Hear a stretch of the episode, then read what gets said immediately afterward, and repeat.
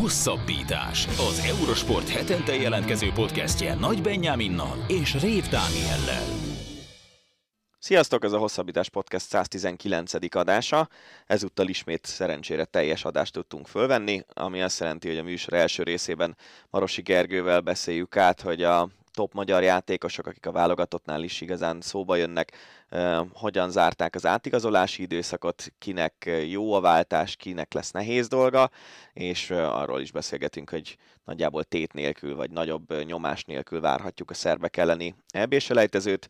Aztán a műsor második részében NFL-lel foglalkozunk. Budai Zoltán a vendégünk, akivel hát megpróbáljuk a műsor idő adta kereteken belül megjósolni azt, hogy mi lesz az idei NFL szezonban, ami mindig az egyik legnehezebb szakasz, vagy a legnehezebb feladat itt a, az őszi szezonban, amikor elrajtol a bajnokság.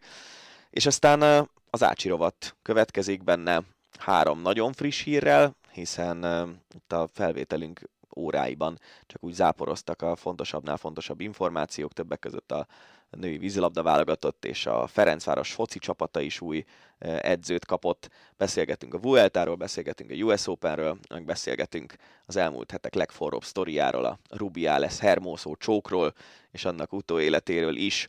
Úgyhogy így néz ki az ELT hosszabbítás. Jó szórakozást kívánunk hozzá! Labdarúgás Itt van velünk állandó vendégünk Marosi Gergely, újságíró. Szia Gergő! Sziasztok!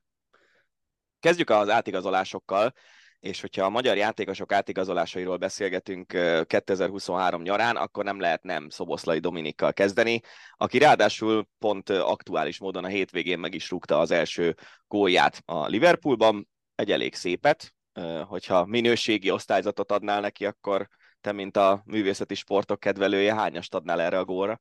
Tehát úgy végrehajtásra, ha már most jöttem a ritmikus gimnasztika világbajnokságról, a maximális 10 pontból azért az egy erős 9-5-ös lövés volt legalább, ha, ha nem nagyobb, tehát ritka jól eltalálta, és nagyon kedves tőle, hogy egyébként ilyen apropót is szolgáltat az adáshoz, de, de hogy a viccet félretegyük, azt hiszem, hogy, hogy most látunk először kiteljesedni olyan magyar játékost, aki tényleg a legszűkebb elit kategóriába törhet be. Ezt mutatta Szoboszlai Dominik átigazolása, az az összeg, amit kifizetett érte a Liverpool. Az, hogy egyből kezdő lett, egyből gyakorlatilag alapjátékos lett, látszik már most, hogy mennyire fontos szerepe lesz. A Liverpool játékában remélhetőleg nem sérül meg, vagy nem történik vele olyan formahanyatlás, hogy megakassza ezt az ívet, és, és ilyet még nem láttunk. Szerintem ilyet a, hát nem tudom, 60-as évek vége, 70-es évek eleje óta nem látott senki a magyar futballban? Hiszen a 60-as évek végén még aktívak voltak azok a játékosok, akik külföldre mentek mondjuk 56 után. 70-es évek elején volt mondjuk még egy Varga Zoltán, aki persze már illegálisan ment ö, külföldre, de utána már nem lehetett légiósként, nem lehetett légiósként csak illegálisan külföldre menni. Aki ment, az sokszor magas szintet ért el, de nem ezt az abszolút top kategóriát, még úgy, hogy Külajos mondjuk megdöntőt azt játszott. És, és ilyet még nem láttunk. Nem láttunk Déthárítól, nem láttunk Zsuzsáktól, nem láttunk Szalai Ádámtól, nem láttunk Kiprichtől, nem láttunk Kovács Kálmántól, felsorolha Király Gábortól, Dárdai Páltól. Volt egy csomó nagyon megbecsült, nagyon ö, nagy elismerése méltó pályafutás top, top légiósunk, de ez a kategória hiányzott. És most van ez meg. Te is úgy látod, nem csak játékban, hanem a nyilatkozataiból fejben is, hogy Dominik nagyon sokat fejlődött a Liverpoolban eltöltött néhány hete alatt? De ez nem könnyű megállapítani, hogy mennyit fejlődött. Az, az viszont egy nagyon kellemes, nem is meglepetés, hanem egy nagyon kellemes megállapítás, hogy gyakorlatilag teljesen zökenőmentesen meglépte ezt a szintet is. És ez nem, szerintem ez nem egy ilyen egyértelmű szintugrás. Ahogy nem egyértelmű az, hogy valaki mondjuk elmegy Magyarországról az Salzburg Akadémiára, és a nagyon kiélezett konkurencia harcban érvényesül. Nem egyértelmű az, hogy onnan tovább megy a Bundesligába, és Bundesliga kezdő, sőt, meghatározó Bundesliga játékos lesz, és még ez sem garancia arra, hogy tovább mész a Premier League-be, és a Premier League-ben is kezdő, fontos kulcsjátékos lehetsz, és egyből megugrod ezt a szintet, mert egy csomó játékosnál van mondjuk egy ilyen fél éves átmeneti időszak amit meg lehet legalább fél éves, lehet, hogy egyidényes átmeneti időszak, amikor már játszik, de nem olyan, és akkor így kisé húzza mindenki a száját, hogy ez egy 70 millió, hm, mi ez, és hogy Szoboszlainál nem hiszem, hogy bárki húzza a száját jelen pillanatban, hogy 70 millió. Ráadásul Lipcséből visznek a Premier League csapatok játékosokat, de azért volt olyan, hogy befürödtek.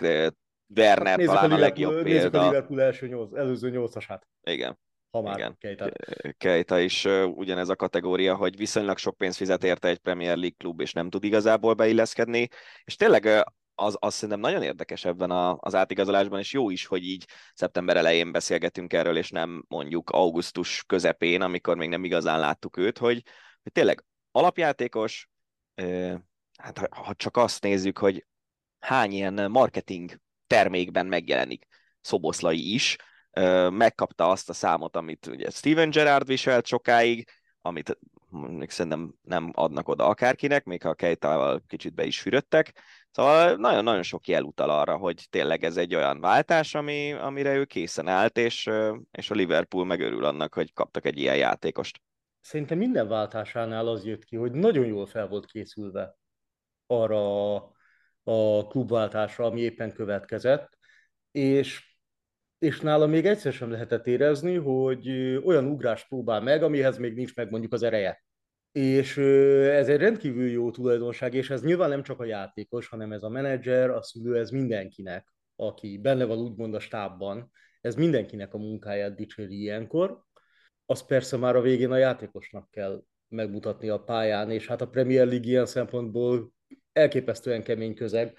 Most ha megnézzük, hogy nem tudom, a Chelsea a világ összes pénzéért megvásárolt körülbelül minden nagyon magas potenciálú játékost, és akkor kétszer rosszul játszik, jó mondjuk már megviseltek a szurkolók, mert az előző idény is kukába való volt, viszont kétszer rosszul játszanak, és akkor már jönnek a szurkolók, hogy Kajszadó, 100 millió, de hülye vagy, 100 millió, ezért 11-est hoz össze, eladja a labdát, gólt kapunk, tehát a, elképesztően kicsi a türelem, és szerintem ma már egyre kevesebb a türelem a topligás szinten, meg a szurkolók körében is a játékosokkal szemben, mert már olyan összegekre röpködnek, hogy azt mondják, hogy ha ezt az összeget letették érted, akkor azonnal mutasd meg. És nem vagyok biztos benne egyébként, hogy ez teljesen sportszerű elvárás. Be kell illeszkedni, lehetnek nyelvi különbségek, játékrendszerbeli különbségek, alkalmazkodni kell az öltözőhöz, az új társakhoz, az új edzőhöz. Szóval ez nem feltétlenül adott, és mégis mindenki úgy kezeli, vagy mintha mindenki úgy kezelné, hogy automatikusan az árcédulával jön a minőség is, és nem biztos. Az a játékos, akinél az árcédulával egybe jön a minőség is, kötőjel szoboszlai, kötőjel bezárva, vagy gondolatjel bezárva, az szerintem rendkívül értékesnek bizonyul, és ez az egész azt is mutatja szerintem, hogy mennyire felkészült fejben. Ő nagyon tudatosan készült erre, hogy a, a legmagasabb szinten, tehát nem az volt, hogy majd talán eljutott topligát, de nem, nem, ő a legmagasabb szintre akart eljutni, ez szerintem mindig is egyértelmű volt, a rendkívüli ambíció, ami dolgozott benne. Nagyjából hasonlóan jó bemutatkozása volt Kerkez Minosnak is a Premier League-ben. A Bournemouth az első meccse után a szurkolók megválasztották a meccs emberének. Nyilván egy más szintet jelent a, a Premier League tabella a második fele, mint az első fele. Te hogyan látod az ő bemutatkozását? Valami hasonlót érezhetünk vele kapcsolatban is itt a, a fejbeli váltás kapcsolatában? Én nagyon hasonlót érzek, és ambícióban is nagyon hasonlót érzek, mint Szoboszlainál, ami szerintem egy nagyon jó jel, meg nagyon jó üzenet is mondjuk az itthon játszó magyar fiatal játékosoknak, hogy erre a szintre el lehet már itt jutni, azért ahhoz nem vagyunk hozzászokva, hogy 20 éves kora előtt egy magyar válogatott játékos. Eljusson válogatott, egyből kezdő, simán megállja a helyét, elmegy a Premier League-be, egyből kezdő, jelentős mennyiségű pénzt kifizettek érte, közel nincs még a plafonjához valószínűleg Kerkez, legalábbis nagyon remélem, hogy nincs, hogy nincs közel, tehát benne még simán benne van az egy kötőjel két klubváltás, amivel akár a legszűkebb elitbe is eljuthat, főleg azért, mert szerintem mondjuk nagyon gyors és dinamikus baloldali szélsővédő az mindig kelleni fog a csapatoknak. Tehát az, az, az nem az a poszt, amiből olyan gigantikus túlkínálat lenne általában a futballban. És, és ez legalább olyan biztató szerintem maga bemutatkozása, mint Szoboszlainak, meg az, amilyen döntéseket meghoztak a pályafutása érdekében. Tehát ugye neki is meg kellett azt hozni, hogy ott hagyjuk a Milánt, menjünk el inkább Hollandiába, mert Hollandiában egy nagyon fiatal játékos sokkal nagyobb valószínűséggel kap játékidőt, és nem csak játékidőt kapott, hanem egyből élt vele, és ilyen rakétasebességgel fejlődött gyakorlatilag, annyira, hogy már ugorhatott is Angliába. Ez hihetetlenül ilyen nagyon accelerált, de ő is mindig eddig megugorja a lépcsőfokokat, és talán ezért is örülök, hogy nem így a abszolút nagyon elitbe, nem mondjuk egy BL szereplő csapathoz, akár más országban került, hanem egy olyanba, amiben, a, a, ami szerintem egyszerre lát belőle üzletet, meg nagyon jó játékost a jelenre. Itt nyilván Bournemouth, nekik ebben az van benne, hogy idézőjelben rosszabbik eset, Kerkez ott van nem tudom négy évig, és tök jó teljesítmény nyújt, jobbik, még jobb eset, Kerkez ott van nem tudom két évig, és megvették nem tudom 18 millióért, el fogják adni 70 millióért. Az egy nagyon jó eset a Bournemouthnak. És ez, ez, ez ugye benne van a pakliban nála, 19 ez, éves. Ez abszolút benne van. Tehát Szoboszlai esetében is, és az ő esetében is az, hogy nem is, nem is feltétlenül, Szoboszlainál már jobban érezzük, de Kerkeznél szerintem még nem is teljesen érezzük, hogy hol lehet ez a plafon. Mert egyelőre nem is biztos, hogy látszik. De ugyanaz a, ugyanaz a hajtóerő, meg önbizalom dolgozik mind a kettőben, én úgy érzem. És ezt lehet, hogy össze lehet keverni néha arroganciával de, de hogy nem, mert hogy ahhoz, hogy érvényesüljön ebben a világban szerintem egy játékos, ahhoz ez kell. Kell az a hit magadban, meg a saját képességeidben, abban, hogy meddig eljuthatsz. Nyilván ez nem elég, de ez kell ahhoz, hogy kiteljesedj egy ilyen közegben, ahol vagytok 25-en a keretben, és torok elvágós harc fog menni minden játékpercért. Tehát ezt, ezt egy pillanatot nem fognak ingyen adni nekik a pályán. Bármennyibe is kerültek. Márpedig Kerkez az eddigi négy Premier League meccsét végigjátszotta, hogyha jól láttam itt a statisztikákat, ami azért önmagában sokat elmond, hogy a világ legerősebb bajnokságában, igaz, egy alsóházi csapatban, de mégiscsak nagyon is megállja egyelőre a helyét. 19 évesen ezt sokan elfogadnák szerintem. Szerintem Főleg bármelyik. Úgy, ugye most már, most már sokkal nehezebb bekerülni Angliába. Igen. Az EU-s kilépés és az ennek következményei, meg az elég furcsa pontszámítási rendszerük miatt. Igen, ez egy, ez egy nagyon érdekes gondolat, hogy az angol bajnokság az ilyen szempontból is változott az elmúlt időszakban. Térjünk át Németországba, hiszen Szalai Attila is a Fenerbahce és évek után megérkezett egy európai top bajnokságba. Neked mi a véleményed arról, hogy egy úgymond periférián lévő ország top csapata, mint mondjuk egy Fenerbahce, egy Benfica, ilyesmikre gondolok, vagy pedig egy német középcsapat az erősebb hely, hogyha az ember egyrészt fejlődjön, másrészt sportszakmailag melyiket érzed erősebbnek? Beteszek még egy lépcsőfokot. Szerintem a Fenerbahce-nál erősebb egy Hoffenheim, uh-huh. de a Hoffenheimnál meg lehet, hogy erősebb egy Benfica, viszont az egy, szerintem az egy óriási különbség, és ilyen szempontból jó döntésnek tartom, hogy egy Hoffenheim az egész idényben minden héten eszméletlen erős ellenfelekkel játszik. Iszonyatos tempójú meccseket. Ez azért más, mint amikor mondjuk egy Fenerbahce szintű, mondjuk domin, történelmileg domináns, vagy történelmileg az egyik domináns török csapatban játszol, és jó, hogy erős a bajnokság, de azért mégsem ugyanaz. Azért elég sok klub van, ami nem ugyanaz a szint, nem azt mondom, hogy könnyű győzelmek, de, de, de óriási a szakadék adott esetben a csapatok között. Ez azért Németországban, még ha van is szakadék, ez Németországban nincs meg. Ez tehát sokkal jobb az ellenfelek szerintem átlagos színvonala, és ez mondjuk fejlődési szempontból többet segíthet. 30, mondjuk 30 német első osztályban lejátszott meccs, mint 30 a Törökország a török első osztályban lejátszott meccs. Portugáliát nem tudom, tehát például ha a Benfica és a Hoffenheim között, között kellene választani, akkor az egy dilemma lenne azért, hiszen a Benfica fel tudja ajánlani a BL szereplést, plusz a legnagyobb klubok egyik kedvenc vadászterepe a Benfica, uh-huh. ami iszonyatos pénzért tud bármelyik topligába játékost eladni. Szerintem ez, de szerintem ez neki azért egy jó hely. Főleg annak tekintetében, hogy neki azért kicsi lassabb a fejlődési íve. Ugye mondjuk Kerkezel meg Domo, ö, Szoboszlaival szemben ő szerepelt az magyar NB1-ben is, aztán Ciprus, aztán Törökország, tehát ez nem feltétlenül az a, az, az a karrierív, ami így rakétaként megy fölfelé, hanem mindig egy ilyen előrelépdelés, mindig gyakorlatilag mindig jó pillanatban, és ők is mindig jól választottak abból a szempontból, hogy akkor ment tovább, amikor az új csapatában játék lehetőséghez is tudott jutni. Tehát szerintem már abban se volt mindenki biztos, hogy amikor Ciprusról eligazolt Törökországba, akkor ő a Fenerbahce-ban kezdő, kezdő lett. Most elment a Fenerbahce-ból a Hoffenheimhez. Berakták egyből a kezdőbe, berakták egyből a kezdőbe. Meglátjuk, hogy végig tudja ott játszani, remélhetőleg igen a bajnokságot, de ugyanaz igaz, mint Kerkezre, szóval egy ballábas, jól építkező belső védőt, aki ráadásul finoman fogalmazva sem illetődik meg, hogyha előre megy, passzokat kell adni nagyon jó az összjátékban. Azért ezek a játékosok nagyon értékesek a mai futballban, amikor mindenki szeret hátulról kiátszani labdákat, mindenki szeret átjátszani a, szereti átjátszani a letámadást, ilyenkor jó, hogy biztos, jó a lába, jól passzol, jól lát a pályán, jól indul meg. Én úgy gondolom, hogy lehet, hogy belőle mondjuk nem lesz, nem tudom, lehet, hogy Szolai Attila nem jut el mondjuk a Bayern Münchenbe, vagy nem jut el a Premier League-be. Ugyanakkor azt simán kinézem, hogy ilyen 100 plusz meccses Bundesliga játékos, vagy 150 plusz meccses Bundesliga játékos lesz belőle. Ami önmagában szerintem az egyik legmagasabb szint, amire magyar játékos eljuthat.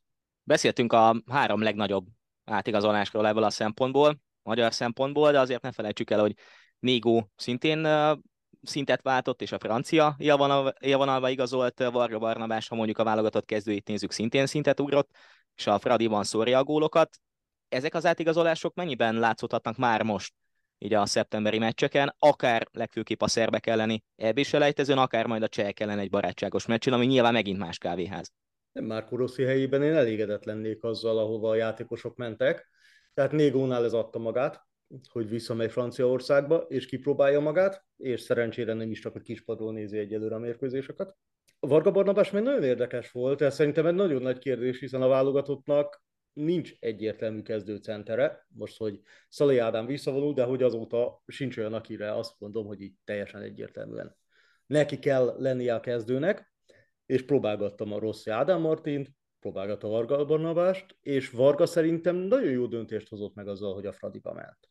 Egyrészt itt megkapja a magyar bajnokságnak a legjobb kiszolgáló gépezetét. Egy domináns csapatban játszhat centerként, bajnokság legjobb szélsőivel mondjuk, vagy szélsőivel és támadó középpályásaival. Itt nagyon sok helyzete lesz, nagyon sok gólt szerezhet, szerintem egyből bizonyította is, hogy mennyibe, mennyire jól beleillik, ami megint csak nem volt egyértelmű, mert láttunk már elég magyar játékos, hogy magyar topjátékos elmegy a Fradiba, és ott fog kispadozni utána. Tehát szerencsére ezt nagyon jól megugorta, és szerintem ezzel nagyon jó helyzetbe is került az, hogy ő legyen az első verzió, vagy első számú választási lehetőség a válogatottnál, mert a csatároknál nagyon sokat számít az önbizalom, és ha van valamilyen most, akkor önbizalma, legalábbis a mérkőzés alapján ez egyértelműen lejön. És neki azért, hát már a kora is mutatja szerintem, hogy ő már nem nagyon gondolkozhatott, hát topligás karrierben egész biztos nem, mert mondjuk ilyen korú játékos nem vesznek meg. Pont. Vagy nagyon ritkán, nagyon ritkán. Későn érőknek, vagy későn befutó játékosoknak szerintem a jelenlegi, a jelenlegi rendszer az nem kedvez túlzottan. 28 évesen nem fognak elvinni Topligában, nem fognak elvinni Belgiumban, nem fognak elvinni Hollandiában, mert mindenkinek a továbbértékesítés a célja, onnan pedig nem fognak továbbérték. 28 nem fog. Elmész, egy évet játszol, két évet játszol, 30 éves vagy, kivesz meg 30 éves játékost a mai hm. piacon. Szaudarábia, de ebben ne menjünk Szaudarábia, de azt talán még nem kellene. Így szerintem neki ez teljesen egyért, vagy teljesen érthető döntés volt, hogy azt mondja, hogy elmegy a Fradiba, ahol megszerezheti azt az európai kuparutint, ami nem volt meg neki, tehát neki kellenek az európai meccsek, már csak a válogatott szempontjából is.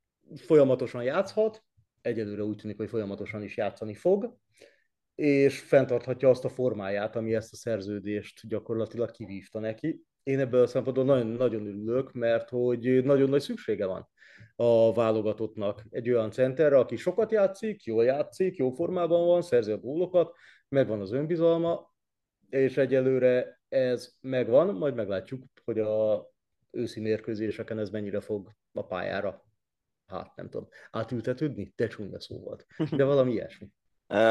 Nekem az a gondolatom ezzel a szerb-magyar csütörtöki mérkőzéssel kapcsolatban, hogy igazából szinte elvárás meg, meg nyomás nélkül játszhat a magyar csapat, mert ha kikapunk, kikapunk, akkor sincs igazából semmi, ha meg mhm. szerzünk egy, ne adj Isten, három pontot, akkor meg tök jó, nem? Igen. De egyébként szerintem ez, ez ahol a szerbek is így vannak. Hát Bár azért nekik otthon kikapni más, nem? nem? Kikapni nem szeretnének, meg nyilván jó lenne úgymond előnybe kerülni, de szerintem Szerbiában sem tör ki a gyalázat, ha mondjuk ez a mérkőzés döntetlen, ami alapvetően mind a két csapatnak jó, mert hogy plusz egy pont, a riválisok így ütik egymást, ők meg ütik a riválisokat, tehát itt azért szerintem mind a két csapat azon gondolkozik, hogy simán előfordulhat, hogy az utolsó fordulókban már nem lesz tét, mert hogy meg lesz a két tovább jutó, ami a, a csapatok játékereje alapján szerintem szintén elképzelhető. És persze ott van a presztízs, meg azért igen, szerb-magyar, nyilván nem lehet könnyedén venni, és a magyar válogatottnak tényleg nincs veszíteni valója. Most, ha tényleg, amit mondtál, ha kikapunk, akkor mi van? Ha X, az tök jó. Ha nyerünk, akkor az annyira jó, hogy onnantól kezdve a magyar válogatottat csak valami kataklizma tudja megállítani attól valószínűleg, hogy az Európa-bajnoki szereplést kivívja. Már viszonylag korán. Ilyen szempontból ez így jó, és így ennél sokkal rosszabb helyzetben is lehet készülni. Nem ehhez vagyunk hozzászokva. Hát nem. Nem? Tehát ez azért, azért, azért az ilyen meccsekre úgy szoktuk, ú, nagyon kellene ebből egy pont, nagyon kellene egy pont, aztán, aztán nem mindig van belőle egy pont. A, a Varsói, Pozsonyi és Cardiffi X-ek, amikben az utóbbi években reménykedtünk. Igen, ezek sokszor nem materializálódtak. Ö, szóval szerintem, én nem tudom, én ilyen orbitális döntetlen érzek a mérkőzés fölé írva. És egy olyan színvonalú döntetlen, mint amit játszottunk Podgoricában, vagy annál azért jobbat? Annál nagyon jó lenne jobbat, mert az nehéz volt már akkor is. Tehát az, még, egy, még egy olyat az azért egy kis túlzás lenne.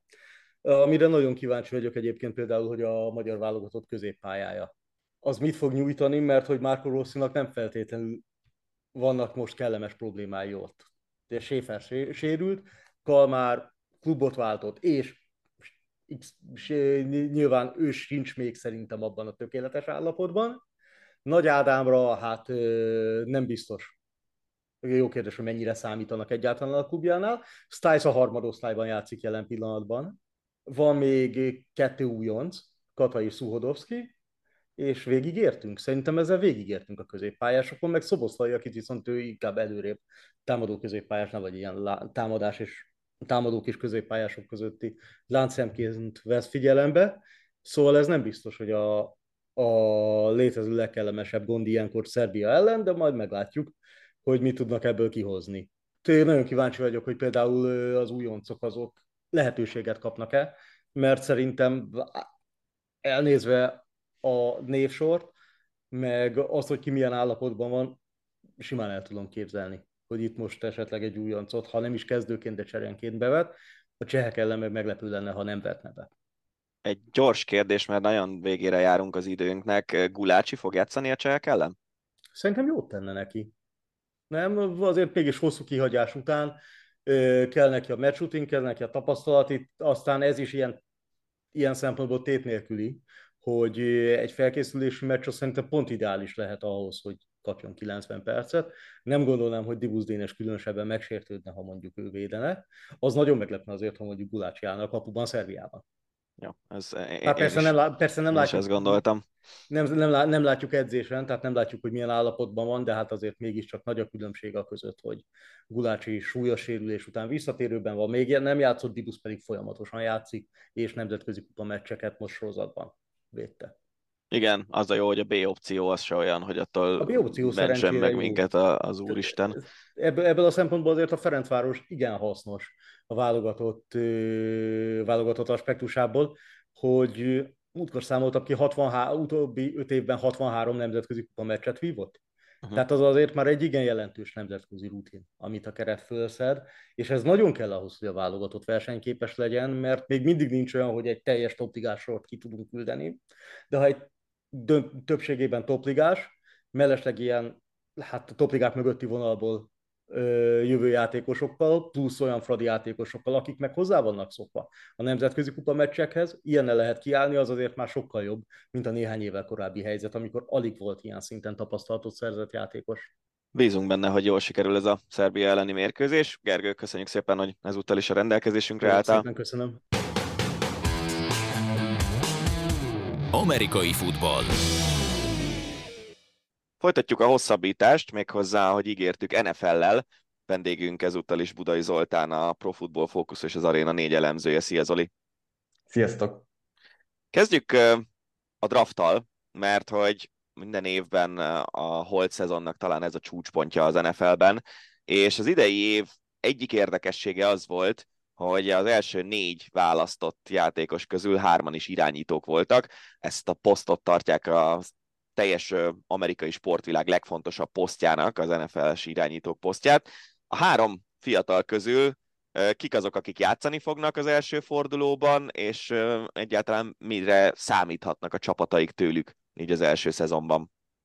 Igen, azt már lehozta mind a három csapat, hogy mind a három irányító kezdő lesz már az első héten, úgyhogy ez egy trend is, amit megfigyelhetünk az elmúlt években, hogy eleve korán visznek irányított a csapatok, és akit visznek, őt már legelső héttől játszhatják is, tehát egyre kevesebb olyan van, aki végképp olyan, aki egy évet kiülne, de olyanból is kevés van, aki mondjuk az első hónapban csak a padról figyeli a látottakat, illetve a meccseket, és utána száll be a, a csapatba. Úgyhogy láthatjuk majd a Carolina Panthersnél az 1 per 1-es kiválasztott Bryce Youngat, láthatjuk a Houston Texansnál CJ Stroudot, illetve az Indianapolis Coltsnál Anthony Richardson.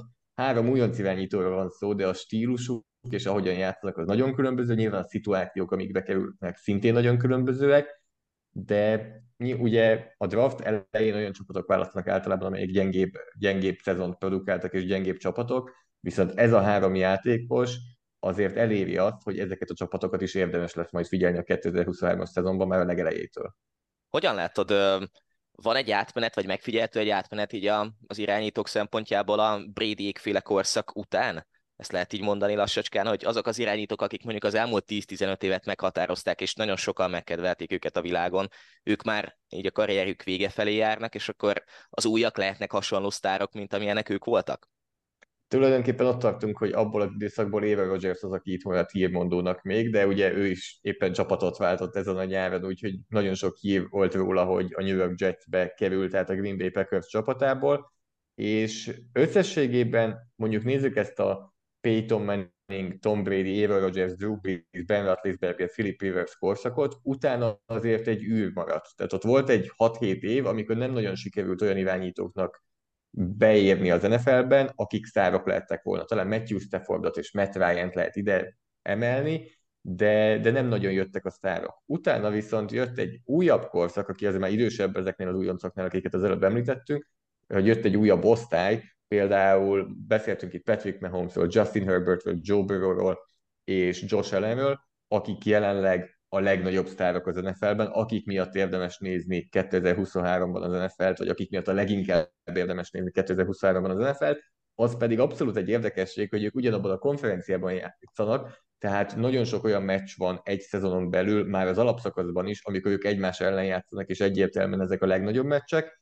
Éve Rodgers is ebbe a konferenciába került át, tehát nagyon sok jó fiatal irányító van jelenleg az NFL-ben, úgyhogy nagyon jól alakult az NFL számára ez a generációváltás az elmúlt két-három évben, azt pedig majd meglátjuk, hogy ezek az előbb említett irányítók is oda bekerülhetnek. Talán a fiatalabb generációból, a legfiatalabb generációból a leg nagyobb potenciállal rendelkező, az jelenleg Trevor Lawrence a Jacksonville Jaguars irányítója, aki tavaly egy szintet előre tudott lépni, de valóban irányító poszton most nagyon jól áll az NFL, és jobban, mint gondoltuk volna azt 3-4-5 évvel ezelőtt, amikor már brady elkezdtek kimenni az NFL-ből, vagy hát a brady egy megegyező generáció, de most már lezajlott ez a generációváltás, azt gondolom. Maradjunk azért egy picit Rodgersnél, meg az ex csapatánál. Beszéltünk itt az újonc irányítókról, és hát tulajdonképpen ugye Jordan Lavot is félig meddig ide kéne sorolni, mert hogy ez lesz az első olyan szezonja, ahol ő a kimondott vezetője a Packers támadójátékának, és és Aaron Rodgers árnyékából végre kiléphet, mint ahogy annó Rodgers is kilépett Brett Favre árnyékából. Hogyha tippelnet kéne, akkor mire tippelni, hogy a Packersnek, vagy Rodgers új csapatának, a Jetsnek lesz több győzelme a szezon végén? A Packers összességben egy óriási zsákba macska, mert az irányító poszton kívül is nagyon sok kérdőjel van, főleg a támadósorban, rengeteg fiatal játékos, nem lehet igazán tudni, hogy ki lesz ennek a támadósornak a vezére. Nyilván általában azt várjuk, hogy az irányító legyen az, tehát ahogy te is említetted, Jordan Love szinte semmi tapasztalata nincsen az NFL-ben, csak a padról nézte, hogy Rodgers játszott a Packersnél, úgyhogy azt gondolom, hogy a papírforma azt mondja, és én is azt gondolom, hogy a New York Jetsnek lesz több győzelme, de ettől függetlenül a Green Bay Packers szerintem túl tudja majd szárnyalni az elvárásokat, mert relatíve alacsony elvárások vannak velük kapcsolatban, és bőven meg fognak tudni lepni szerintem szurkolókat és, és elemzőket. Ha már így belementünk egyes csapatokba, akkor um, mesélj arról, hogy hogyan áll most a Kansas City Chiefsnek a helyzete, illetve hogyan áll az Eaglesnek a helyzete, hogy az előző uh, két Super Bowl csapatról beszélünk. Uh, mi változhat erre a szezonra náluk, uh, vagy nagyjából azért maradhatnak az erőviszonyok így nagy vonalakban? Összességében szerintem, hogyha visszanéznénk a beharangozó podcastokat, beharangozó cikkeket az elmúlt 7-8 évben, akkor szerintem megfigyelhető az, hogy azért általában a legnagyobb esélyeseknek mindig az előző Super Bowl-ban játszó csapatokat kiáltják ki már augusztusban, és az, hogy ez tényleg bejönne, az nyilván egy más kérdés. De ez így van most is. Tehát mind a kettő konferenciában a tavalyi címvédő, tehát a Kansas City Chiefs, illetve a Philadelphia Eagles tekinthető a fogadói szerint a legnagyobb esélyesnek, és a Kansas City Chiefsnél igazából érdemi változás nem nagyon volt. Fontos változás nem nagyon volt.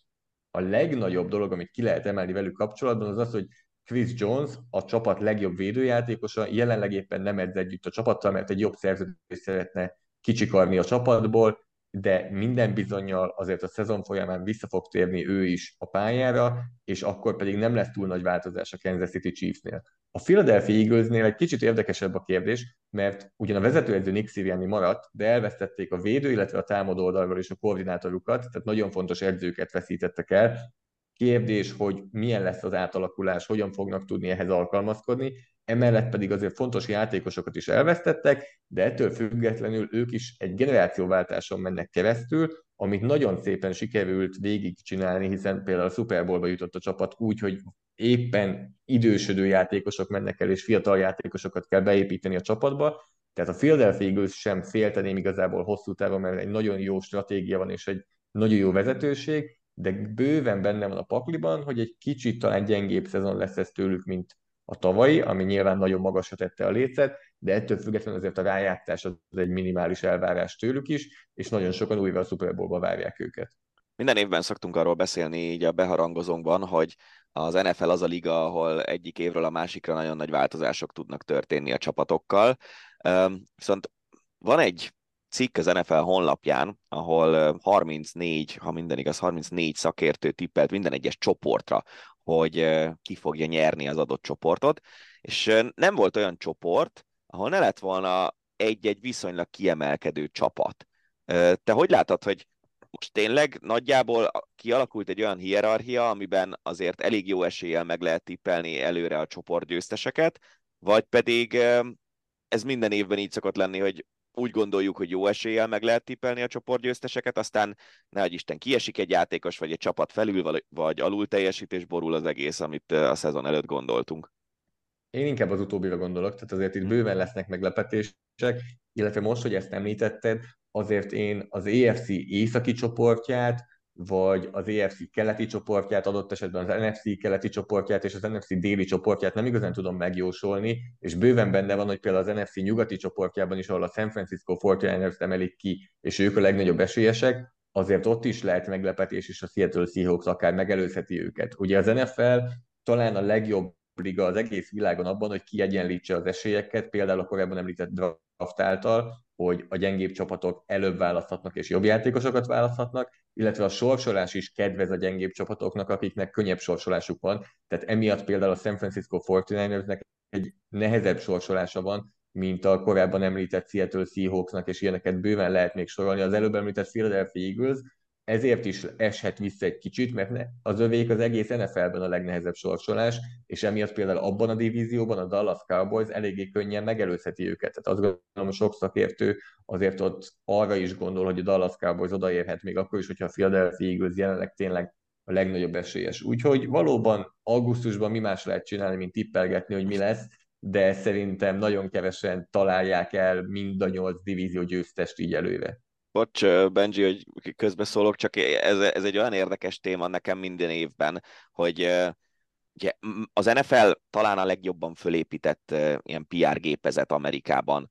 Egy olyan liga, ami az évben 4 plusz 1 hónapig tart gyakorlatilag, és mégis 12 hónapon keresztül képes magára vonzani az emberek figyelmét.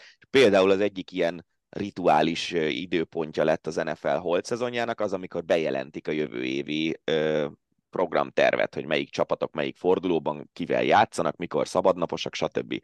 És ilyenkor, amikor kijön, ugye az, az, sőt, ezt már előbb lehet tudni, hogy melyik csapatokkal fognak játszani a, a, az egyes csapatok, ugye ez évről évre változik, akkor kijön az, hogy kinek mennyire nehéz a sorsolása, amit az előbb említettél, de az is ugye a tavalyi eredmények alapján van meghatározva, hogy kinek milyen nehéz a sorsolása, és nem nagyon veszik bele azt, hogy mondjuk az egyes csapatok erőviszonyok szempontjából azért lehet, hogy teljesen máshol tartanak, mint egy évvel korábban. Ez, ez egy nagyon furcsa dolog nekem, erre nem lehetne valami megoldást találni szerinted?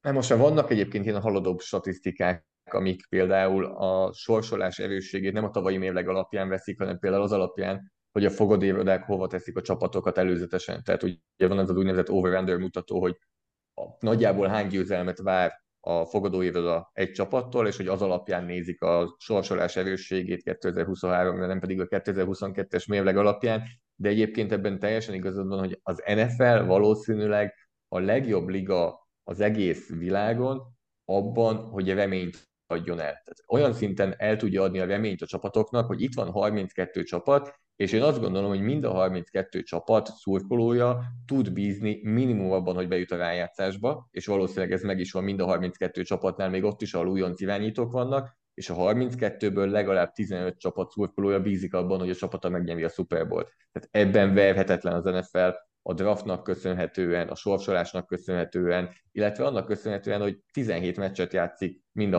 32 csapat, nagyon könnyen fordulhatnak dolgok, és egy-egy meccs óriási hatással lehet a végeredményre. Hogy látod, ezeket az esélyeket, ezeket a reményeket befolyásolja mondjuk egy előszezon? Vagy nem nagyon lehet olyan sok mindent leszűrni egy ilyen augusztusi dömpingből? Az NFL előszezonja, főleg most már négy meccsről ugye lementek három meccsre, hogy hány meccset játszanak a csapatok.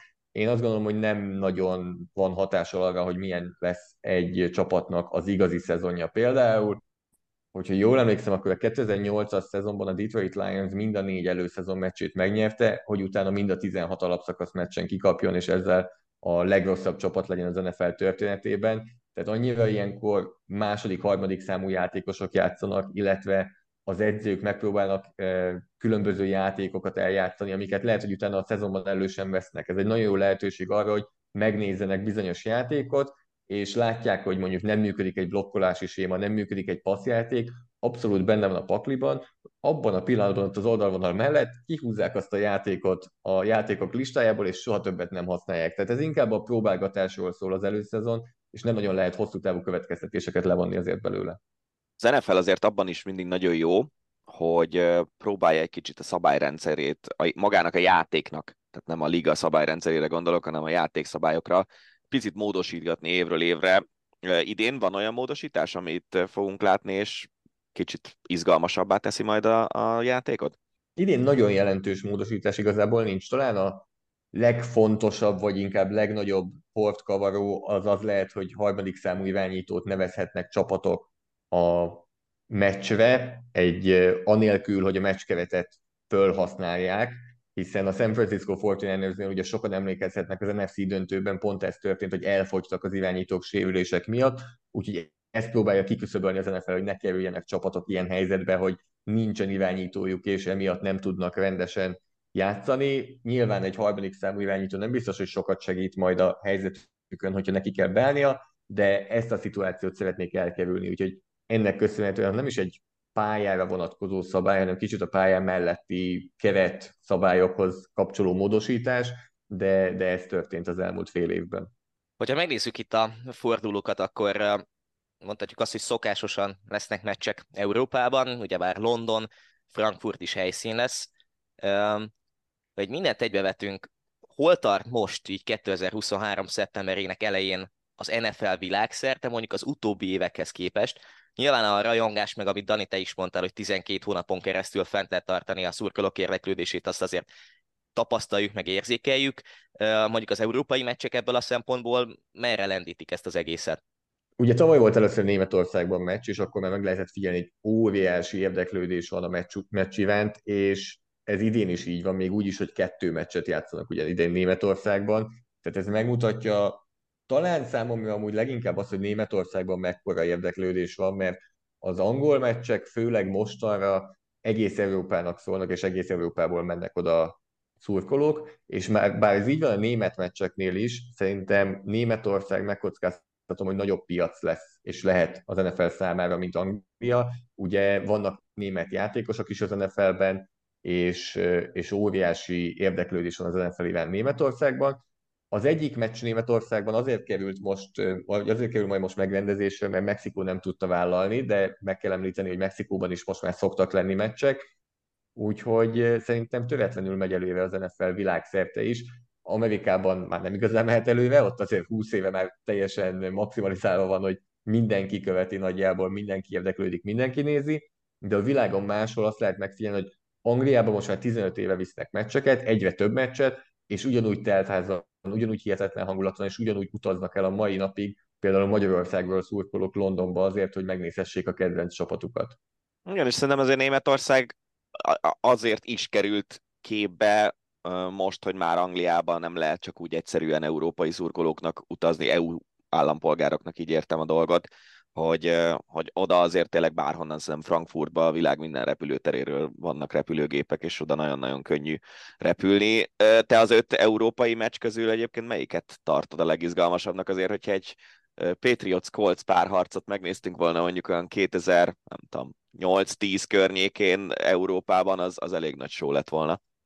Nyilván azóta változott eléggé sok minden, de talán amit leginkább kiemelnék azért az a Kansas City Chiefs európai meccse Frankfurtban, ráadásul a Miami Dolphins ellen játszanak, amely szintén egy rájátszás csapat volt tavaly, Tyreek Hill játszik az előző csapata ellen, tehát nagyon érdekes dolgokra fel lehet fűzni azt a meccset, de az, hogy az NFL címvédő, a tavalyi Super Bowl győztes Európába látogat, Frankfurtban játszik meccset, és láthatjuk jelenleg az NFL legjobb játékosát Európában, akivel egyébként már olyan viták zajlanak, hogy vajon ő-e minden idők legjobb játékosa, és ebbe az irányba tart Patrick Mahomes karrierje, az azt gondolom, hogy egy óriási lehetőség, úgyhogy egyértelműen ezt emelném ki, főleg úgy, hogy tényleg nem egy olyan csapat ellen játszanak, akit biztosan 40 0 vernek, hanem ez egy kifejezetten élvezhető és jó meccs lehet a Miami Dolphins ellen, aminek akár arra is lehet hatása, hogy a rájátszásban milyen kiemeléssel megy be a kettő csapat. Potenciálisan látsz olyan országokat, vagy olyan helyszíneket, amik akár a jövőben meccset adhatnak egy-egy NFL partinak, vagy egy-egy nagy csapatnak, akár Európában, akár mondjuk itt nem Mexikóra gondolva, de akár Ázsia, Óceánia, stb. Volt tervben még régen, azt hiszem Kínában és Japánban is előszezon és alapszakasz meccs, de, de ezek nem történtek meg. Én azt gondolom, hogy nagyon sok ország szeretne most már ebbe bekapcsolódni és becsatlakozni és meccset rendezni. Lehetett arról is híveket hallani, akár Magyarországon is szeretnének NFL meccset rendezni, de mivel hogy tavaly volt ez a Müncheni, Müncheni terjeszkedés, német terjeszkedés, így azt gondolom, hogy egy időre most az NFL megállt itt, Németországban, nézzük meg, hogy ez hogy sikerül, bár azt már látjuk most is, hogy nagyon jól, és akkor valószínűleg négy-öt év múlva lehet arról szó, hogy valamilyen más irányba akkor tovább terjeszkedni. Beszéljünk itt az adás vége felé arról, hogy az első fordulóban mik lesznek a slágerpárosítások, és szokás szerint csütörtök este Magyarországon péntek hajnali meccsel indul majd a liga, a Chiefs a Lions-el játszik, a Lions azért az elmúlt évek nagy részében inkább viccek tárgya volt, mint igazán erős csapat. Ez most arra változott, és a Lions gondot jelentett a Chiefsnek. 1993-ban nyerte meg utoljára a divízióját a Detroit Lions, és akkor még nem is így hívták, tehát akkor még az északi csoportot úgy hívták, hogy középső csoport, ez akkor még NFC Central volt, de idén ők a legnagyobb esélyesek a fogadóirodák szerint arra, hogy megnyerjék a saját divíziójukat, tehát az NFC északnak ők a legnagyobb esélyesei. Ettől függetlenül azért a Kansas City Chiefs az egyértelmű esélyese ennek a meccsnek, főleg, hogy az első hetekben a szezonok első hetében a Kansas City Chiefs még a szokásosnál is erősebb szokott lenni, tehát azért a Chiefs az esélyes, de az előbb említett Chris Jones hiánya befolyásolhatja a meccset, és megkönnyítheti valamelyest a Detroit Lions támadóinak a dolgát, ez pedig a semleges szurkolóknak kedvez, hiszen valószínűleg emiatt egy sok pontos, látványos meccset láthatunk, ahol a két csapat totál pontjainak a száma akár az 50 is átérheti majd. Aztán Aztán... ott a forduló záró meccse, a Jets-Bills meccs, amit többen is, amennyire nézegettem előzeteseket, a, a forduló legjobban várt meccseként apostrofált. Aaron Rodgers új csapatában rögtön egy olyan csoportrangadót játszik, amelyben a, a csoport mostani talán legjobbja a Bills az ellenfél. Ez a legjobban várt meccs az első héten? Azt gondolom, hogy egyértelműen ott van, és, és megkockáztatom, hogy igen. De több jó meccs van, tehát például hogy a Miami Dolphins, Los Angeles Chargers is egy nagyon érdekes meccs, kettő fiatal irányítóval, de Aaron Rodgers New Yorkba szerződése miatt szerintem a New York Jets Buffalo Bills meccset kell kiemelni, illetve ez egy érdekes történet szerintem, hogy a New York Jetsről rengeteg szó esett egész nyáron, például Rodgers oda szerződése miatt, de ettől függetlenül azért a Buffalo Bills tekinthető még mindig papíron a legjobb csapatnak abban a divízióban. És ez valamilyen irányba azt gondolom, hogy, hogy egy, egy komoly meccset játszhatnak a csapatok, mert vagy a New York Jets bizonyítja, hogy azért vannak itt, hogy megnyerik ezt a divíziót, és ők jobbak, mint a Buffalo Bills, vagy a Buffalo Bills egy kicsit a helyébe teheti a New York Jetset, és megmutathatja, hogy még mindig azért ők a legjobb csapat ebben a divízióban. Hogyha egyetlen egy csapatot kéne mondanod, nyilván nem arra kérdezek rá, hogy szerinted kinyeri meg az NFL mostani szezonját. Említetted itt az esélyeket, hogy azért nagyon-nagyon sok tényezős, de ha egyetlen egy csapatot kéne kiemelned a te megérzésed alapján, akkor ki az, vagy kik azok, akik odaérhetnek a végén, szerinted?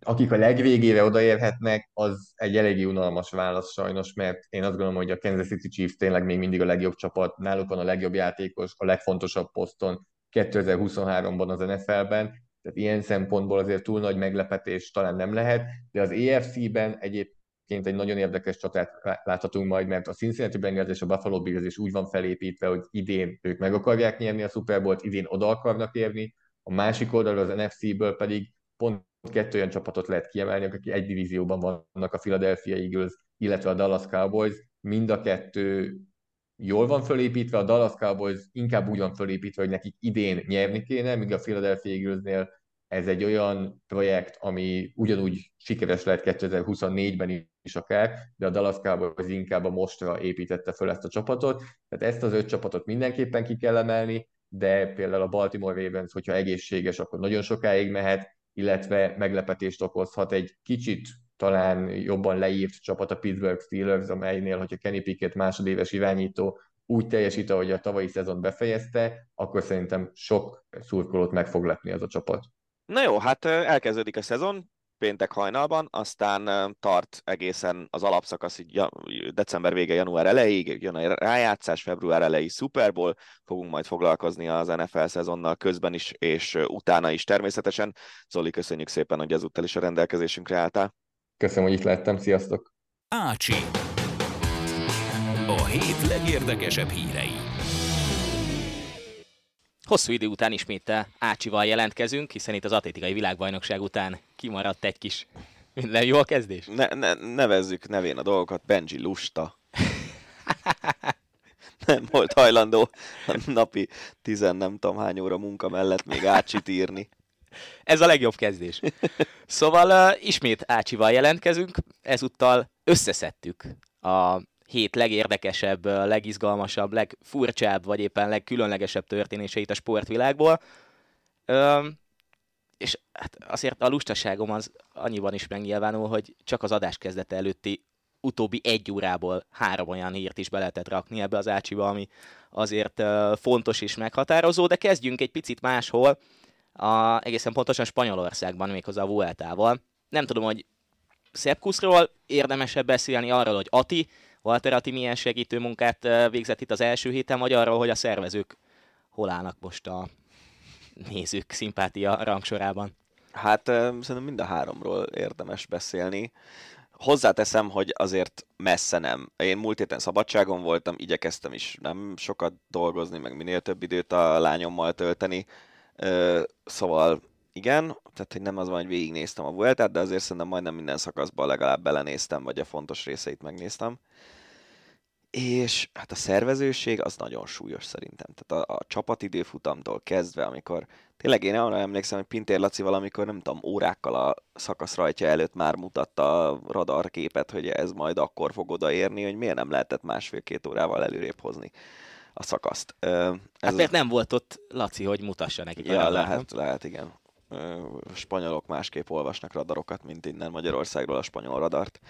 Ez az egyik része a dolognak. A, utána másnap jött a neutralizálás, ahol nem tudom, pe, negyed óráig nem lehetett tudni, hogy ki fogja vezetni az összetettet, ami egy nagyon vicces dolog volt.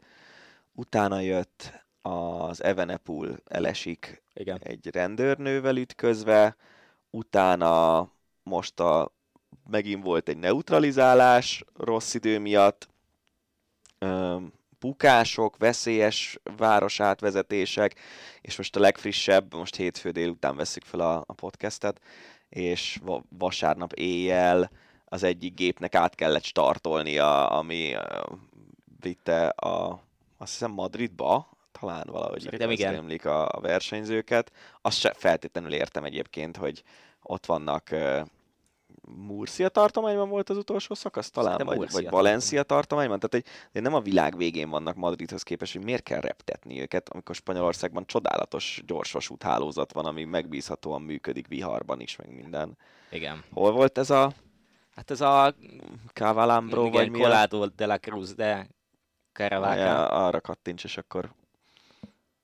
Igen, tehát az ott kint van a... Az Murcia tartomány, igen, igen, igen. Igen. igen. Na mindegy, szóval nem annyira értem, hogy miért kell repkedni, de mindegy, biztos ők tudják.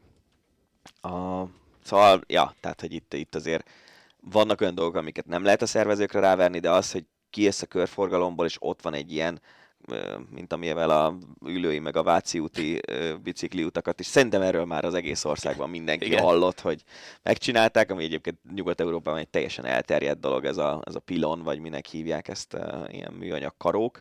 Szóval, hogy egy ilyen ott van, és a mezőnynek két oldalról kell vennie, különben ha átesel rajta, akkor buk ki, ö, 170 ember. Szóval Ilyen dolgokat nem értem, hogy, hogy hogy nem tudnak megcsinálni.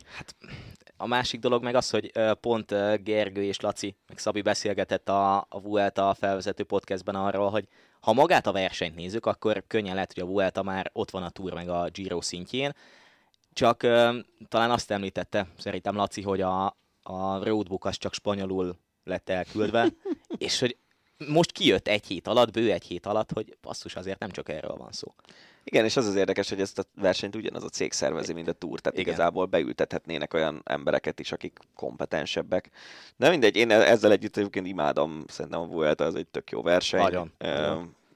Ugye az is problémát jelent minden évben, hogy vannak olyan szakaszok, amikor lemaradsz fontos részekről, például az ugye a Monster ö, 40 valahány fős szökés, amiben Ati is benne volt.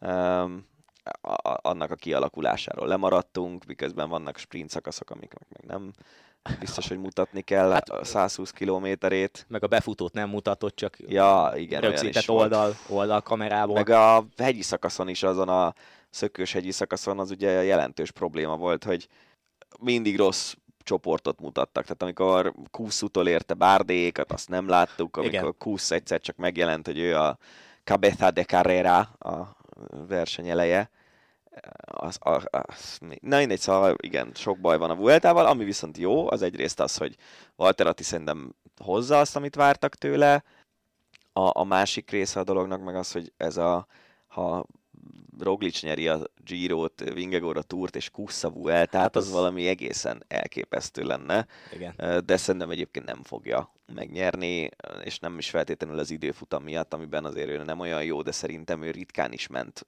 maxos időfutamot Igen. életében, hanem inkább, a, inkább az, hogy azért ez a harmadik három hetese sose volt még ilyen szerepkörben, tudja is magáról, hogy ez a dolog ez neki azért nem annyira fekszik, hogy ő legyen a csapatkapitány, úgyhogy Szerintem lesz egy nap, ahol el fog szállni. lehet, én is azt gondolom. És ez is lehet egyébként, hogy úgy fog elszállni, hogy dolgozik, tehát hogy tudja, hogy ma nem az én napom, ki Igen. dolgozza magát, és mondjuk Vingegor vagy Roglic átveszi tőle a piros csikot. Igen.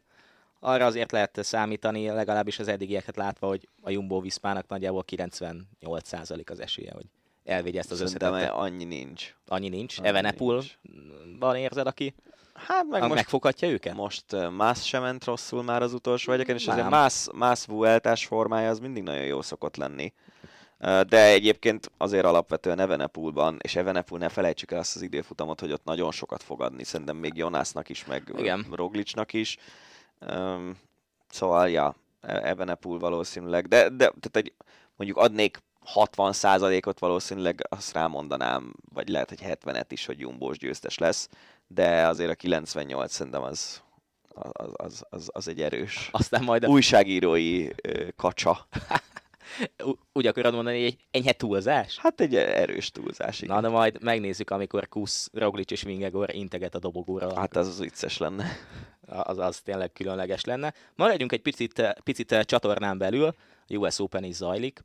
Uh, szerintem abból sem láttál olyan túl sokat. Abból érdekes módon egy fokkal többet, mert az ugye késő este Aha. van, és ezért lefekvés előtt viszonylag sok meccsben néztem bele, Én ahhoz képest, hogy hasonlóan. me- mennyit szoktam. Is hasonlóan. Szabalenka az új női világ első, talán az, ami az eddigi egy hétnek a leg, egyik legkülönlegesebb pillanata. Alcaraz és Djokovic simán menetel. Gondolom uh, Svitolina meg a többi ukrán egyből gratulált Twitteren, nem? Nyilván. Az új női világ elsőnek. Nyilván, hát érdekes amúgy a sors, hogy, hogy pont, pont most Hát, hozza ezt a váltást, és abból is érdekes, vagy abból a szempontból is érdekes, hogy Sionteknek úgy van vége a, a világ elsőségének másfél év után, hogy ami előtt világ első lett, Osztepenkótól kapott ki utoljára, akkor jött az a 37 meccses győzelmi sorozata, és Osztepenkótól kapott ki megint, amikor már nem lesz világ első, úgyhogy ez így volt megírva, nem? uh-huh. Szerintem a Netflix feldolgozza ezt is. És mi lesz Osztyapenko a lett? Mi? Mészáros, nem tudom. Mi lesz? Az olasz csődört próbálom Ja, lett nőbe átrakni a fejemben. De lehet, hogy ezt meghagyjuk Nem, a hallgatóinknak ilyen feladványként. Igen, igen, igen, igen. írjátok meg a... vagy lehet, hogy Petrát meg kellett hogy- volna kérdezni. Petrát meg kellene kérdezni. Szerintem Bálint ebben azért jobb. Bálintnak a szóvic agya Ó, hát az, az, igen, az nagyon súlyos. az elég kemény. Az Már nagyon súlyos. Múlt héten, amikor vettük fel a podcastet, te nem voltál benn. Bálint itt már előre puffogtatta a szóvicceket, amiket majd a közvetítés közben előhet, és így tesztelt minket, hogy mi az, ami még belefér, és mi az, ami már De ha, ezt, de ha ezt az adást hallgatja, azért a tesztjén átmentem, amikor közvetített, és uh, Pavlyuchenkovának a nevével kellett szóviccet mondani, és uh, én mondtam, hogy uh, valószínűleg uh, nagyon sokszor mondják azt, hogy te vagy a legjobb, mert hogy Pavlyuchenkova. És akkor Bálintnak ez átment az inger küszöbén, úgyhogy Szép. látom neked is. Látom neked is. Na de térjünk vissza arra, hogy uh, vajon Alcaraz vagy Djokovic nyer, szerinted. Legyen az, hogy egyik se. Az, én nagyon örülnék neki amúgy. Tegnap, Tudod, hogy ö, én szeretem a, azokat, hogyha nem a legjobbak vagy a legnagyobbak nyernek. Én Igen? mindig azt szeretem. Tegnap a Paul Shelton meccset végül Paul megnyerte? Nem tudod? Nem. De, de, de, Shelton, Shelton győzött 3-1, tehát 4 szedben. Aha. Ja, ja, igen, igen, igen. Mert ott nagyon úgy tűnt, mint hogy a Paul megfordítaná. Az például egy tök jó meccs volt. Ez a Shelton gyerek, ez azért amikor így bekúrja a 150 mérföldes Igen, az, ászokat, azzal nehéz mit kezdeni. igen. Stricker amúgy egy nagy uh, kellemes meglepetés a Whitney Houston száméneklése után. De hát most kiesett, úgyhogy nin- nincs akinek szurkolni lassan. Hát azért vannak még selejtezősök, akiknek lehet szurkolni. Úgyhogy. Árnádi például az adás felvétele után játszik Alcarazzal, úgyhogy Hát de az a, a, a minden szurkolásra szüksége lesz, azt hiszem. igen. De egyébként nem, nem, nem, nem érzem azt, hogy, hogy ilyen- a Djokovic golyó meccsben néztem bele tegnap, ami megint csak azért elég sok lehetőséget ad Bálintnak szó viccek kitalálására, szóval, hogy ö, az, az, az se olyan volt, hogy így átgázolt rajta Djokovic, de persze Djokovic ezt meg tudja csinálni bárkivel, hogy két játszmán keresztül halálán van, és aztán feltámad, és ö, onnantól kezdve verhetetlen, úgyhogy nehéz ügy. De egyébként jobban örülök, hogyha Alcaraz nyer őszintén szólva, mert ö, Djokovic már eleget nyert. Igen. Na hát nyerjen selejtezős, az a biztos. Uh, nagyon izgalmas témákat szedtünk össze még. Mm, Kezdjünk az egyik legfrissebbel, és tényleg izgalmas abból a szempontból, hogy vajon egy Ferencvárosnál egy ilyen uh, jól sikerült, mondhatjuk azt, hogy jól sikerült edzőváltás után, hiszen Cserseszó után Máté Csabával szinte minden meccsüket megnyerték, miért nevezik ki Dejan Stankovicsot? És mit keres Dejan Stankovics, akit nagyon szerettem az Interben, amikor a Sák ellen a félpályás gólját lőtte az, az egyik legemlékezetesebb gól volt, amit szerintem valaha láttam.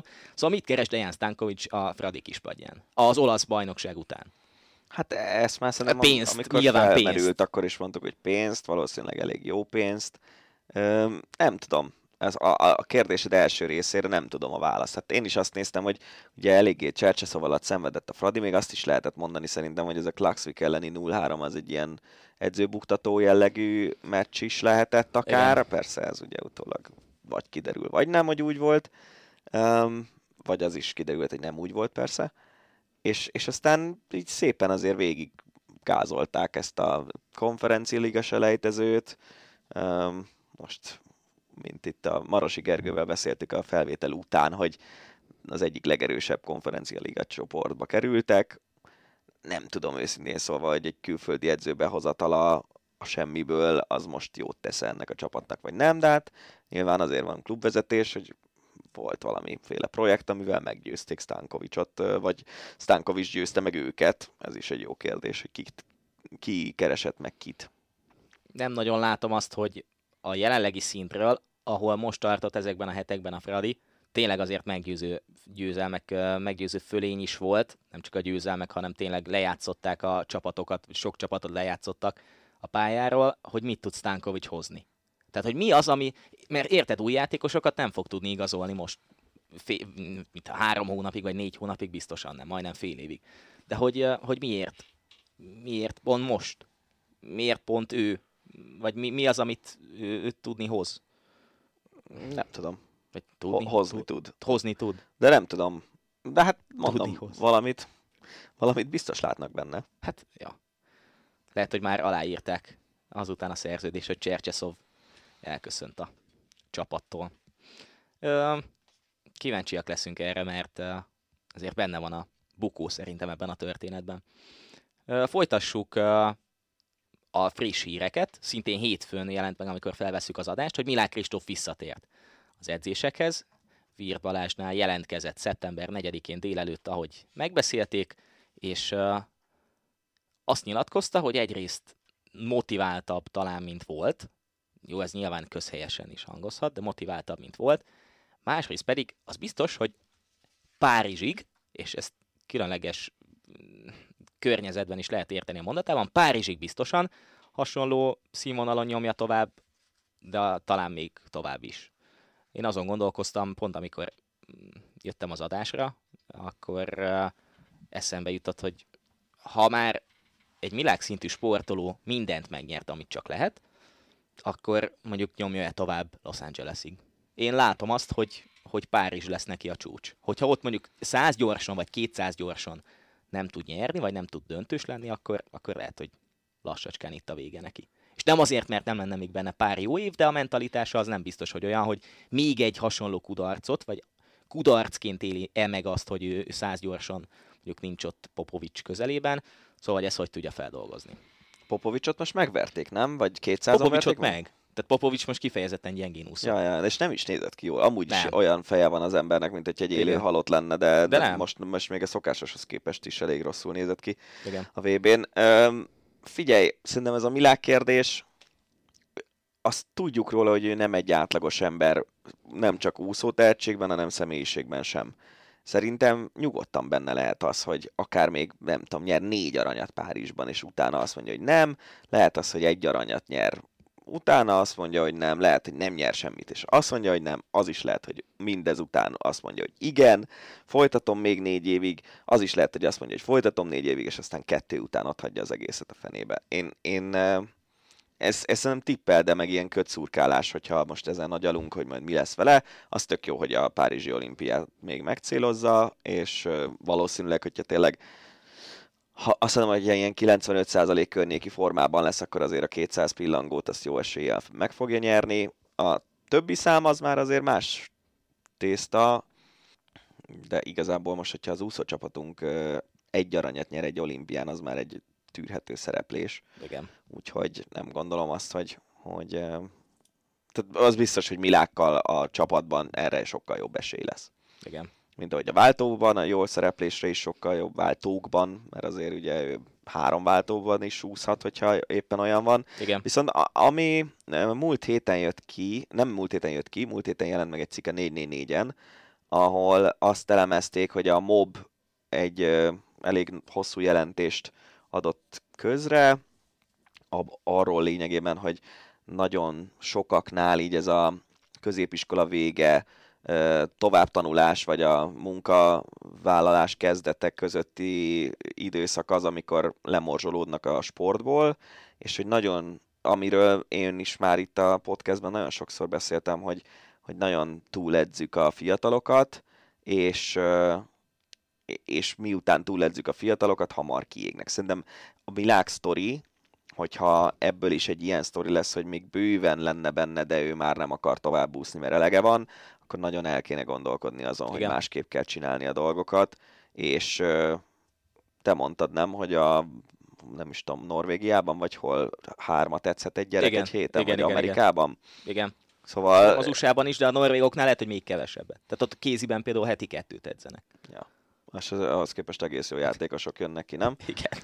Szóval én e- e- e- ebbe az irányba azért mindenképpen elgondolkoznék a, a döntéshozók helyében, hogy, hogy érdemes-e tényleg ezt folytatni, hogy 14 és 18 között, amikor az embernek, legalábbis az én életemben meghatározó barátságokkal Igen. köttettek, meg, meg minden, és hogy azt így lényegében azt várjuk az élsportolóinktól, hogy kompletten áldozzák be azt az időszakot az életükből, hogy aztán majd talán 20 évesen Igen. lesz belőlük.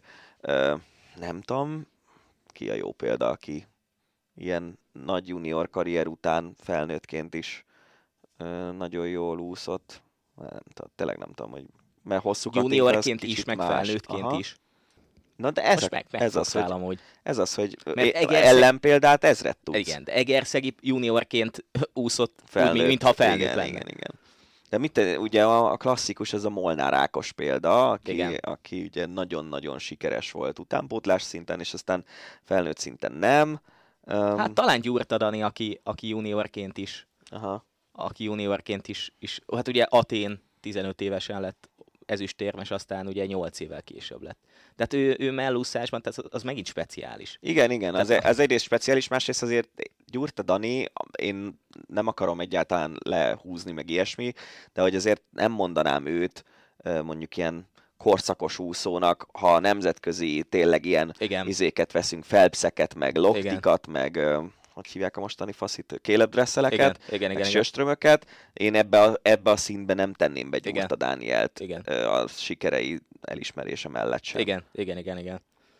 Hát nem tudom, annyira nehéz kérdéses, kérdés ez, hogy most Milák után, ugye Kósubi lehet, hogy egy más szint, így, hogy kikerült az USA-ba, Páderniki, aki szintén nagy tehetségű, megint csak megy Bowmanhez ugye majd, nem De az azt hiszem 25-től, tehát 25 ő 16 vagy 7 éves. Igen, 10, szerintem igen. Igen, igen, igen. 2006-os születés, igen. igen. Én, én, én szerintem nem, nem, és nem, nem tudom, hogy meg lehet -e ezt a, ezt a dolgot változtatni a magyar úszó közegben, hogy ne, ne, ne edzem már tizet egy gyerek. Szerintem akkor lehet, hogyha a mostani még idősebb uh, úszó generáció, vagy edző generáció helyét átveszik a fiatalabbak. Lehet. Mert olyan nagyon sok fiatal edzőt én nem hát, ismerek olyan nagyon sok. Peti. Hát igen, igen. Ja. Kisebb szinten nyilván vannak, de, de jó lenne, hogyha lennének korszakos, korszakos edzők. Talán akkor lenne változás. Ha már edzők, egyébként egy picit hasonló a helyzet így az edzők szempontjából a vízilabdában is. A női vízilabda válogatott kinevezte Bíró Attila után Mihó Attilát és Cseh Sándort edzőpárosnak, és Mihó Attila lesz a vezetőedző papíron. Érdekes váltás, nem? Én nekem furcsa őszintén szólva. Szerintem... Tehát, hogyha valakit, valakit nem tudtam elképzelni, hogy leváltják, az bíró. Igen. Pont az, meg a másik része, hogy én amennyire látom, és nyilván most ez közösségi média, meg a meccsek környéke, én nekem nem tűnt úgy, hogy Bíró Attilával itt megromlott nem. a játékosok nem. viszonya, vagy ilyesmi, sőt, inkább olyan reakciók jöttek, hogy, hogy kiálltak mellette. Szóval ez nekem kicsit furcsa, de lehet egyébként, hogy ez az új mostani szövetségi vezetés, um, ahol Madaras Norbert mi főtitkár, vagy sportigazgató. Ja, ő az elnök, tényleg. Tehát elnöki pozíció. Gond, ja, gondolkoztam ja, ja. is a titulosan, de szerintem ő elnök, tehát így leírva de, neki mondta. Tehát, hogy a, a múlt évi váltás, amikor lecserélték uh, Merc Tamást Varga Zsoltra, az úgy tűnik legalábbis eddig, hogy fényesen bejött. Igen. És lehet, hogy ezért is voltak úgy, hogy Ja, igen, a Varga, Varga Danit idézte Takács Marcia az erről szóló cikkében, hogy azt mondta Varga Dani, hogy ha egy meg kell vizsgálni, hogy ha egy viszony már elérte a csúcspontját, és a további közös munka az már nem fog tudni újabb pozitív eredményeket hozni, akkor kell váltani, és ez egy cégre is igaz, meg egy sportklubra, meg, meg válogatottakra, és valószínűleg így érezték, és én nem vagyok benne biztos, hogy jól érezték, de hát közé sokkal jobban benne vannak ebben, mint mi, úgyhogy hát ha. Csak itt olvasva a közleményeket, az olimpia végéig szól a megbízatásuk. Uh-huh. Tehát most az olimpián hetedik helyen végzünk, akkor leváltjuk őket. De érted, az is, az is olyan, hogy lehet az olimpián hetedik helyen végezni úgy, hogy mondjuk megnyered a csoportmeccseidnek a nagy részét, és aztán a nyolc között kikapsz az USA-tól, és a 5-8-ban meg a tudom, spanyoloktól, igen. vagy a hollandoktól, ami azért benne van. Tehát, igen, hogy igen, igen, nem, igen. nem tudom, hogy miért, na mindegy, szóval igen. Az is egy olyan dolog, hogyha játszol valami óriási meccset a negyed döntőben az USA-val, vagy akár a spanyolokkal, és kikapsz, az egy az, az előfordul. Igen. olyan lehet, nagyon... lehet egyébként, hogy Bíró Attilának az a magyari aldára tett uh, ilyen megjegyzésszerű félmondata se tett jót a szerződés hosszabbításának, de ez már csak egy ilyen fél gondolat. Igen. Viszont az, hogy ez teljes megújulást hozzon a magyar vízilabda életbe, vagy a női vízilabda válogatott életébe, azt, azt egy picit erősnek érzem. Nem gondolom. Ö, szintén egy friss hír, és akkor most zárjuk a legfrissebb híreket ezzel. Gyulai Márton lett a Nemzetközi Atlétikai Szövetség sportigazgatója. Gratulálunk neki, innen is üdvözöljük, és további szép sikereket kívánunk, nem tudok nagyon más mondani. Már beszéltünk arról szerintem többször korábban, hogy, hogy Gyulai Marci azért elég jó, jól fekszik, úgymond, most ez így hülyén hangzik, de, de nem, nem is az, hogy azért, ahogy hívják, meg, meg ilyesmi, hanem inkább a saját munkája miatt. Tehát egy nagyon komoly nemzetközi kapcsolatrendszerrel rendelkező sportdiplomata lett az atlétikán belül, nagyon fontos szereplője volt annak, hogy megkapta Budapest a VB megrendezését, még hogyha utána inkább talán a háttérben is dolgozott, de, de nyilván a, magában a sikeres rendezésben is fontos szerepe volt. Úgyhogy ez nem lepett meg különösebben, amikor ezt a hírt láttam. Kössük össze azzal, szintén még talán a múlt héthez lehet kötni, lehet, hogy még az atlétikai VB végéhez, amikor megjelent az egyik uh, nagy sportportál az Inside, Inside the Games-en, hogy uh, Magyarország univerziádét rendezhet akár. Hát arra szerintem mindenünk megvan, nem? Hát igen, de hogy pont az univerziádét? Hát és miért ne? Tehát, a, tehát hogy érted, az, az, Hát ha, Most azt akarom ha, kihozni ha, az egészből, hogy vajon mennyi értelme van a nyári univerziádénak manapság? Hát az ideit, az ideit sok. látva. Tehát igen, nem sok. De figyelj, az egész, tehát a sport, sportesemények megrendezése az semmi másról nem szól, mint hogy villogunk azzal, hogy mennyire jól rendezünk, meg hogy mennyire ügyesek a sportolóink, nem? Igen. És most, hogyha egy univerziádi azért ez egy presztízsel rendelkező esemény, még hogyha sportszakmailag nem is a legerősebb, majd meglátod, hogy sosem lesz még annyi egyetemre járó élvonalbeli sportolónk, mint hogyha megrendezzük egyszer az univerziádét. Mindenki egyetemista lesz. Az biztos. Na hát kíváncsian várjuk ezeket az új híreket. Én, én csak azt szeretném, hogy most már olyan eseményeket rendezünk, amihez nem kell stadiont építeni újat, meg nem kell helyszíneket építeni, hanem a meglévők felhasználásával megrendezhető eseményeket, azokat felőlem rendezzünk, Igen. mert akkor különben minek építettük őket. De egyébként azt, hogy a női kézi EB-t, azt ugye félig meddig lemondtuk, és Debrecenben lesznek csak meccsek Magyarországon, az nekem például nagyon nem tetszett, mert minek építettük az MVM dómot, hogyha nem annak, hogy ilyen eseményeket rendezzünk. Igen. És ja, szerintem, ha, ha nem kell építeni semmit hozzá, akkor csináljuk. Igen. Hát úszás lehetne a Duna arénában, vízilabdával együtt, atlétika lehetne a... Vízilabdát ki lehet vinni bármit a hajósba, hát, oda. tök nagy ilyen, kicsit Igen. ilyen olyan, mint a Wimbledoni centerpálya a hajós Igen. vízilabdának. A, a, ugye a visszabontott atlétikai stadion is elég ahhoz, hogy egy Igen. univerziádét beletegyél, legalább használnánk. Igen. Foci meccseket bárhol lehet rendezni, ilyen szabadtéri. Egyébként azt is, ha belegondolsz, mit tudom én, egy IASZ versenyt egész nyugodtan egy foci stadionba be lehet Simán. vinni. Igen, igen, igen, igen.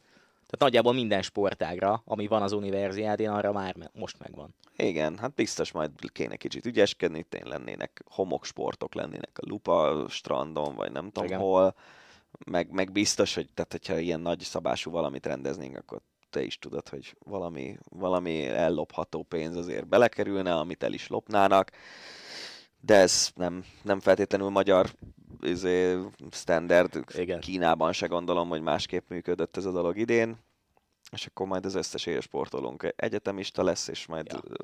hát rommá nyerjük az érem táblázatot mi is. Be lehet iratkozni bármilyen levelező képzésre. Igen. Gyorsan elvégezhető levelező képzésre, vagy utána ki is lehet iratkozni. Most arra pár hónapra arra. A jogviszony meg lesz legalább. Mondjuk, ha van eszük, azért elvégzik és tanulnak is valamit, de Hát igen. nem mindenkinek van, azt tudjuk. Igen. Folytassuk Forma 1 Az egyik szerintem egy olyan téma, amiről nem feltétlenül kell sokat beszélni. Max Verstappennek megvan a, az újabb győzelme, ugye megnyerte az olasz nagydíjat vasárnap, tizedik győzelme ez egy éven Zsinórban, belül. nem? Zsinórban, igen, és Szerintem- ez Vettel rekordja az, ami 9 volt, és ezt most megdöntötte Verstappen.